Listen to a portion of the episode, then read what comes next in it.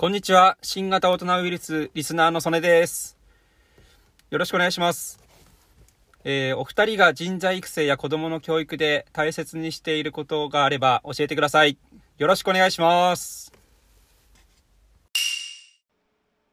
はい、曽根さんありがとうございます。まあ、子供の教育、まあ、せっかくなんで、そうですね、僕、あの、教育に関わる仕事をやってるんで、そっちの方で、えっ、と、お答えしようかなと思うんですけど、やっぱまあ、なんですかね、もう本人の人間を、あの、重視するっていうところが一番ですよね。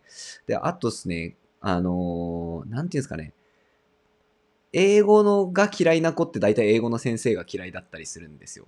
だからそういうとこっすね。結局英語の先生が楽しかったら、英語の授業が楽しみになっちゃうみたいなのがあるんで、やっぱその人間、なんていうかな、その本人が人間として学び、学ぶために、人間として接してそこに導いていくっていう必要があるみたいなとこですかね。